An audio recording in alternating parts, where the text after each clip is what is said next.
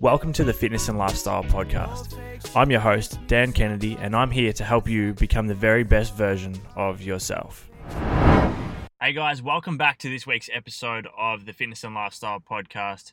Today's show is an audio grab that I took from a podcast I did last week with a friend of mine, Brett Hawke, on his show Inside with Brett Hawke. Um, and we discussed overtraining. And I mean, Brett's show is particularly for swimmers. Brett was a, former Olympian for Australia in the 2000 and 2004 Summer Olympics. So his show is based around uh, swimming. He speaks to, to some uh, some really cool guests. So I was lucky to be part of the show. But we discuss overtraining and how a lot of athletes, and not just swimmers specifically, but athletes in general, and I and in my opinion, general pop as well, tend to overtrain or do too much so uh, I, I discussed how I think sometimes less is more and how we need to really focus on quality over quantity. So this is an audio grab from his show. Be sure to go and check that out as well. But if you enjoyed today's episode, um, as always, please do take a screenshot of the show and post it up on Instagram story for me. I'd love to get some feedback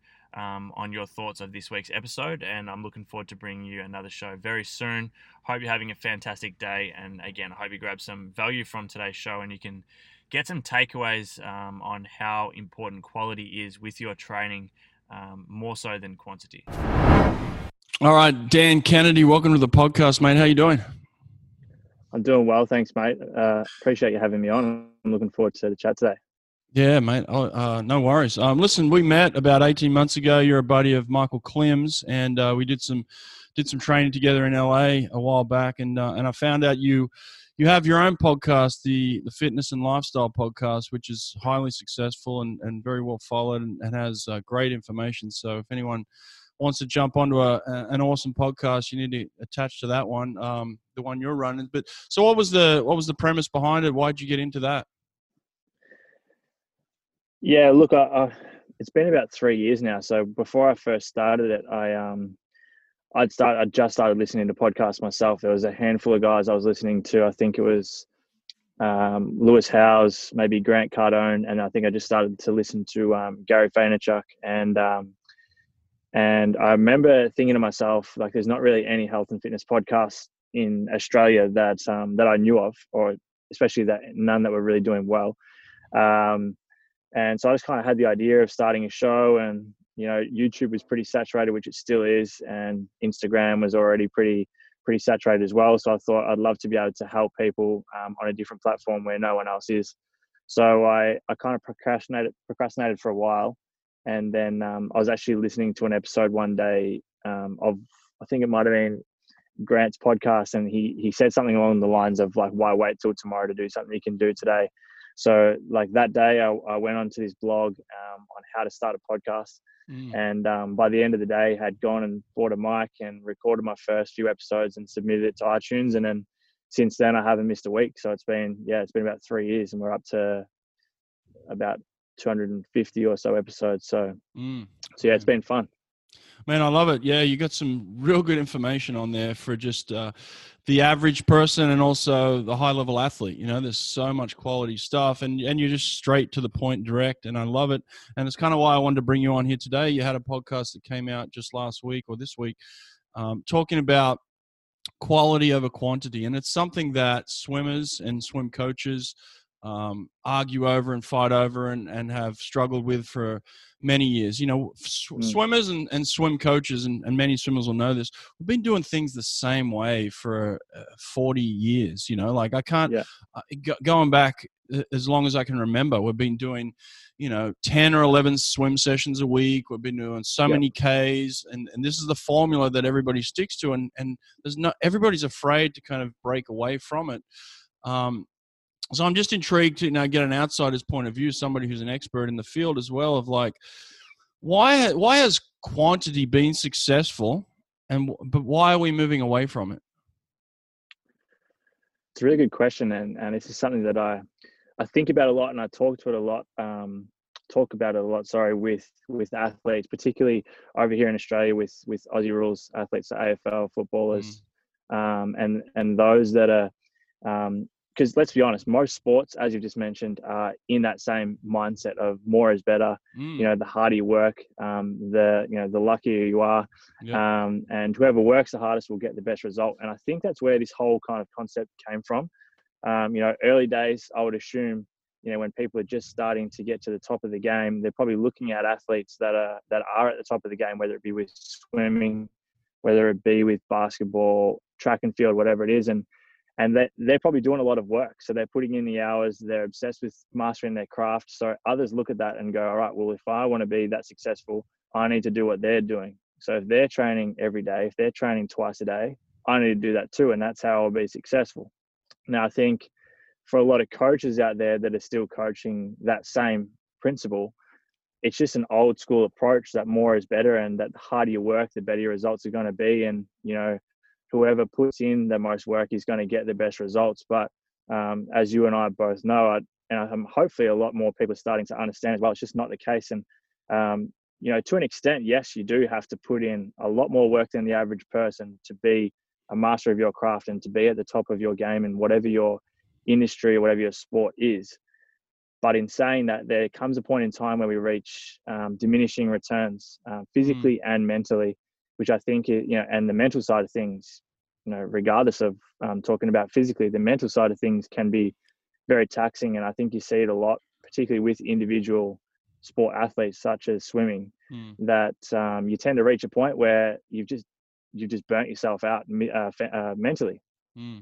from doing the same thing over and over again and always thinking that more is better and i mean i don't know if you've kind of experienced the same feeling but me coming from um, an athletic background as well and even now with work like it's hard sometimes to not get stuck in the mindset of you know those days where you're having a, a rest day or where you're not doing as much training you start to sit there and if you think about it too much you think to yourself like i should be doing more or Mm. I'm not working hard enough or I feel lazy because I'm not putting in the work. But as you touched on before with my episode this week, I, I really I was thinking about it a lot. And I think it might have been after you sent me a message the other day. It was about uh, you know, so many people are focused on quant, uh, quantity over quality. Mm. And I see it a lot with the athletes I work with, but also just Gen Pop when it comes to losing body fat or comes to getting in shape. Um, people go from doing nothing or maybe doing a little bit to just overdoing it in all areas, whether it be training, you know, under eating, all, all different types of stuff to the point where the mindset is more is better. And from my experience and, and from what I've seen um, in the industry and, and with most athletes, it's just not the case.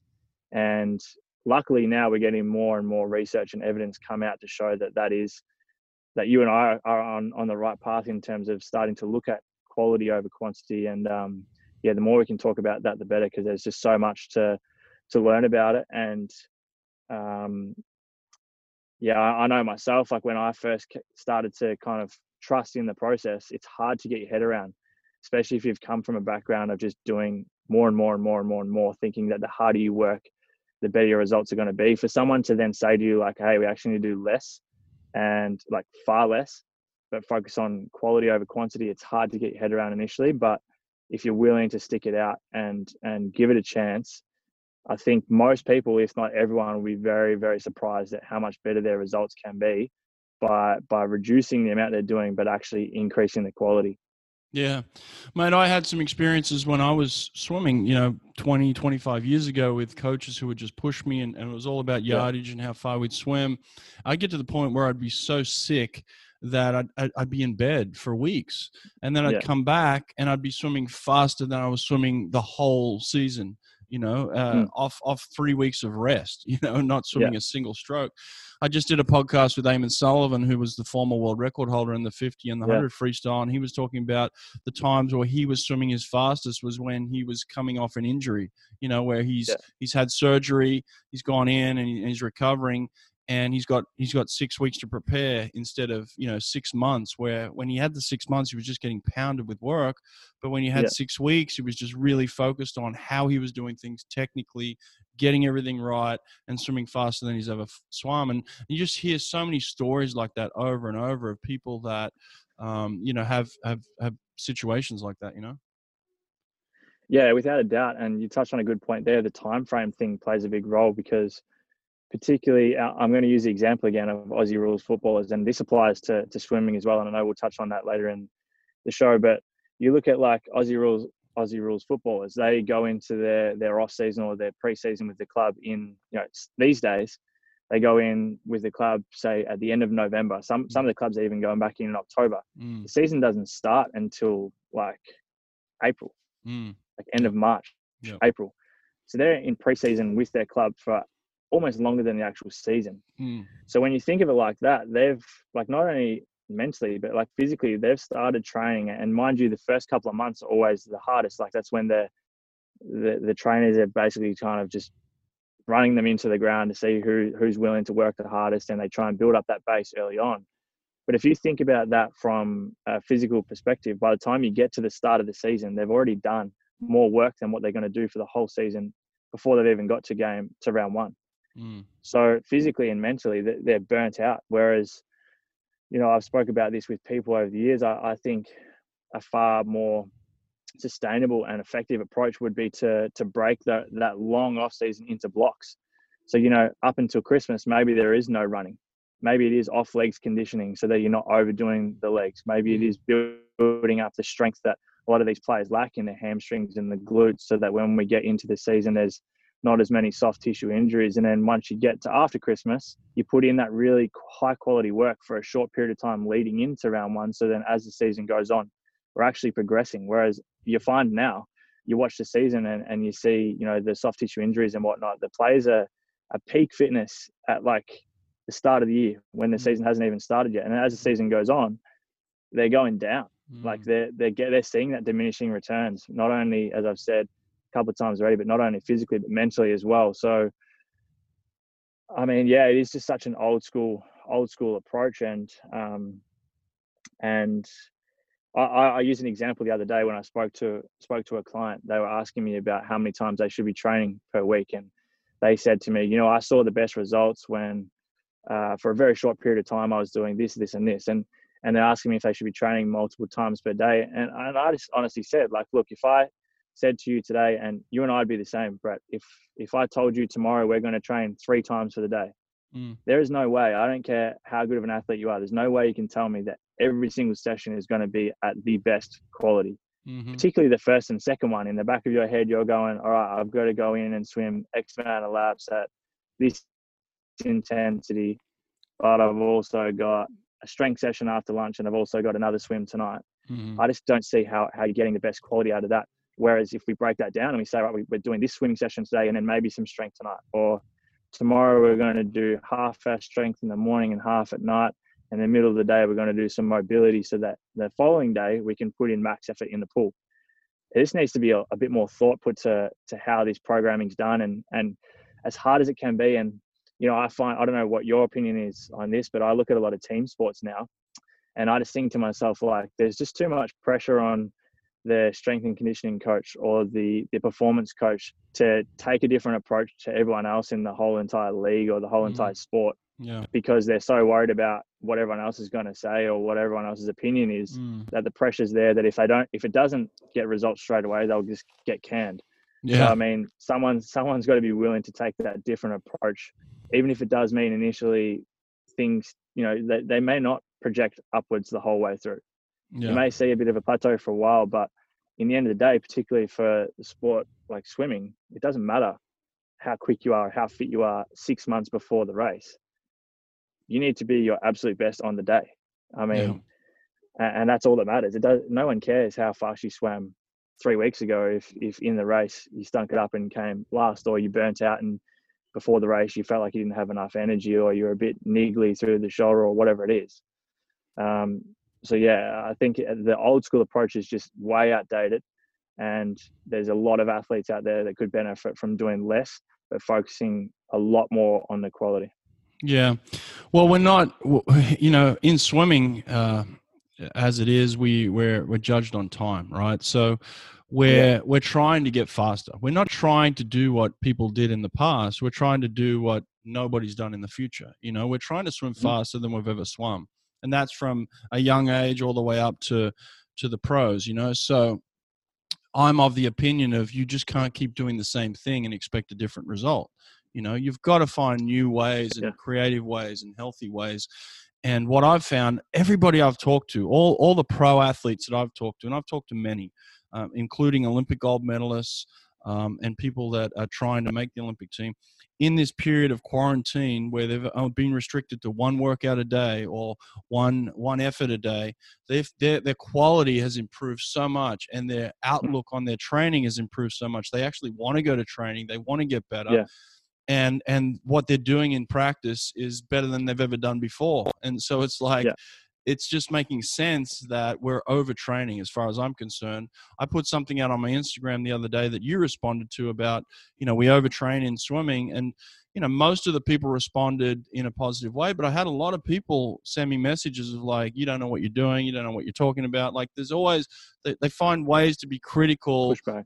Oh, yeah, exactly. That pushback. So um, that's definitely out there, right? That's exactly what, and that's exactly what I said before. Like, um, I can see why a lot of coaches or a lot of people, uh, I guess, ignorant to the fact that whatever they're doing now is not working because everybody else is doing it as well. Mm, Everybody else is doing it. So for someone just to be like, "Hey, uh, I'm going to do something completely different to you guys," particularly if you're working with someone who's already at a high level. So if you get like an Olympic swimmer who has Mhm. done the same thing to get to where he is now, Mm.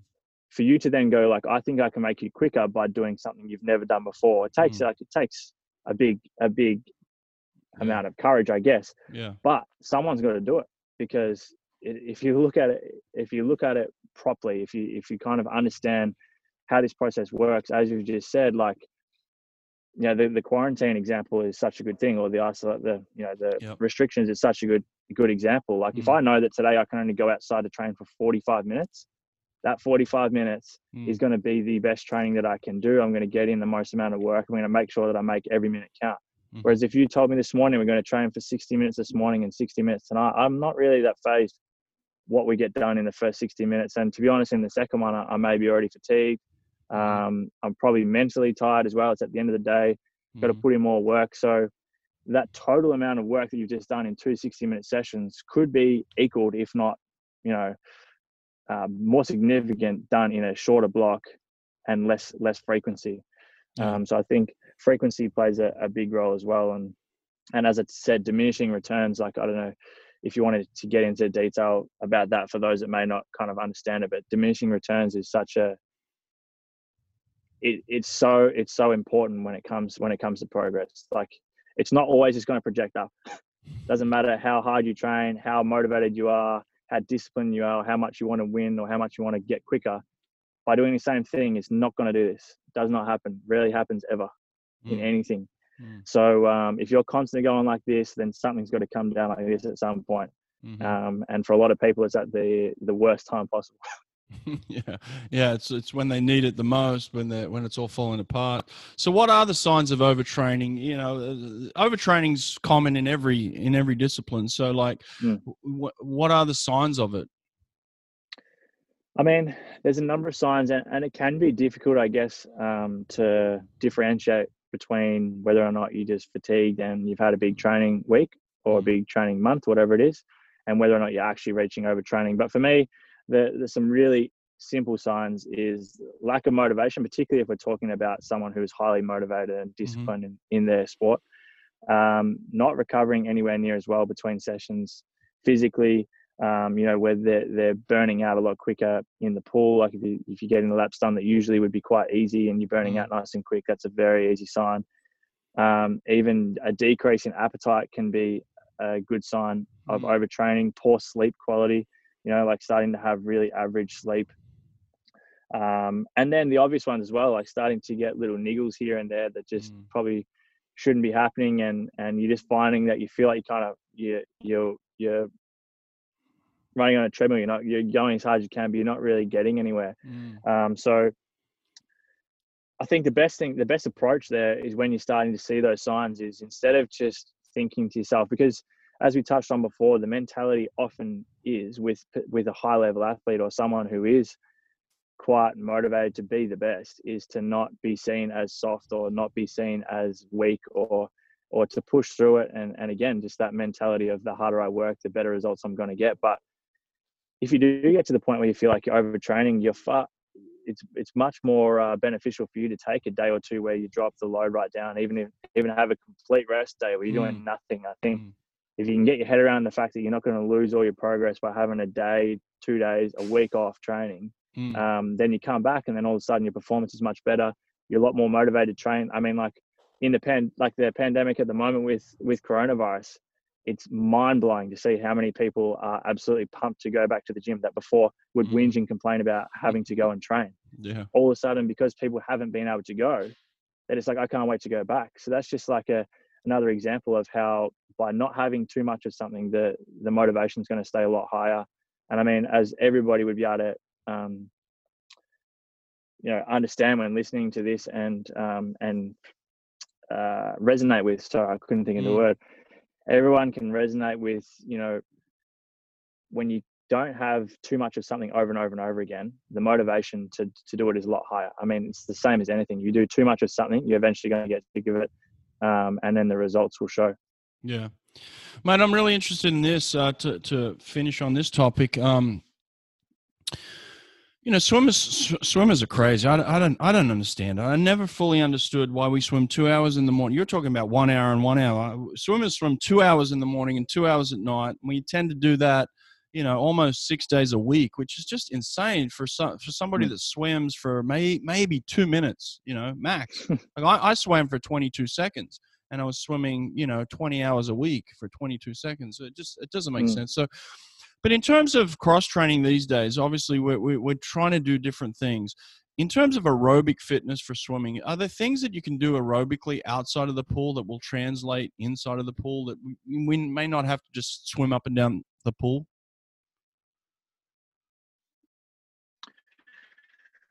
Without a doubt, there's a couple of things I'll, I'll take from there. The first one uh, you just mentioned about the time spent in the actual pool.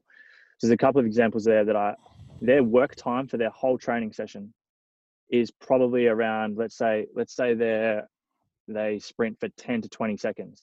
Mhm. So in an hour or hour and a half of their training session they're doing, they're actually running for maybe a minute, two minutes. Yep. But that's max effort. The quality is at the highest, the highest level. The quality, highest level. If the quality drops, then they can't. There's no point doing it because they're not training to run a slow 100 meters. They're training to run as fast as they possibly can. Yep. Outside of the track, like off the track, sorry, they're spending time in the gym building up the muscles and the and the movements that they need to then enhance their speed on the track. They're doing their mobility. They're making sure their nutrition's right. So when I think about swimming, uh, it doesn't make as much sense sense to me that why you've got sprinter swimmers doing absurd amounts of volume and, Yeah. and endurance swimming to do something like you're doing endurance swimming, but you're trying to be a fast swimmer. Mm. So I, I'm not sure, uh, you know, me not being um, a, a swimmer myself, I'm not sure why there's such a big difference between a runner and a swimmer when you got two people trying to achieve a very similar thing, even though one's on a track and one's in the pool. Yeah. But the training is just night and day. It's just Mhm. completely different. And I think Yeah. again, it just comes back to the to the um, to the old school approach. But when it comes to off legs training and conditioning, I, I'm a big big fan of that because I mean if you're a swimmer and your technique is is sound, like you have perfect, you have great technique, you're in the pool, you're practicing, you're you're mastering your craft as swimming. Your aerobic capacity doesn't doesn't know whether you're in the pool. Like your body doesn't go like, oh shit, I'm in the pool now, so mm. I'm going to breathe differently than what I do when I've just done max effort battle rope or I've just done max effort, you know, so and so to, to get my heart rate up and to build up that lactic acid and get my body to recover quickly in short periods of time. Mm. I mean, specific to swimming, obviously, for a swimmer to be out doing sprints and to be out doing long runs and stuff like that, I mean, I don't really see the benefit of that as such. But off legs conditioning, or, or not even off legs conditioning, whatever conditioning outside of the pool, I think is hugely beneficial. You look at um, AFL guys here and, and other sports where when you've got someone who's got an injury, this is a great example. Like I've even experienced this myself. Like I've had an injury back when I was playing basketball. I had a um, an injury where I was unable to do basically any like running at all. Mm. Mm. I couldn't do any running. Obviously, on court, you're doing plenty of running. For that whole period of time, I was doing a lot of interval work um, at a really high intensity, uh, paired with some endurance stuff as well on the bike, um, Mm. and then doing a lot of battle rope stuff as well. And you know, when I came back to being able to run, like you know, the first couple runs to get the K's back in the legs, you're a little bit fatigued, but my tank was better than what it was before. Yeah. And because of that, um, because of that variety in my training and not just doing the same thing over and over again, my body actually was able to to perform at a much higher rate across the board instead of just that one thing. Yeah. Um, so I think if you're getting in the work in the pool, your technique's good, you're, you're building up the strength in the areas that you need to build up, and your mobility is good. I mean, I, I think it's really beneficial to be doing conditioning outside of the pool, as long as you know the ma- the main amount of work is still done in there. Um, I, I find it hugely beneficial. Yeah, mate, I'm with you. I agree. And uh, look, I, I don't think um, we have all the answers when it comes to to swimming yet, and I think that's part of you know being creative and, and experimenting. But you know what I've found is we're just so stuck on our ways of this is the formula for swimming, and we're so afraid to look outside of that for some reason. Like you said, track athletes are doing something completely different in order to you know, a, a hundred meter runner on the track doesn't train anything like an 800 meter runner on the track.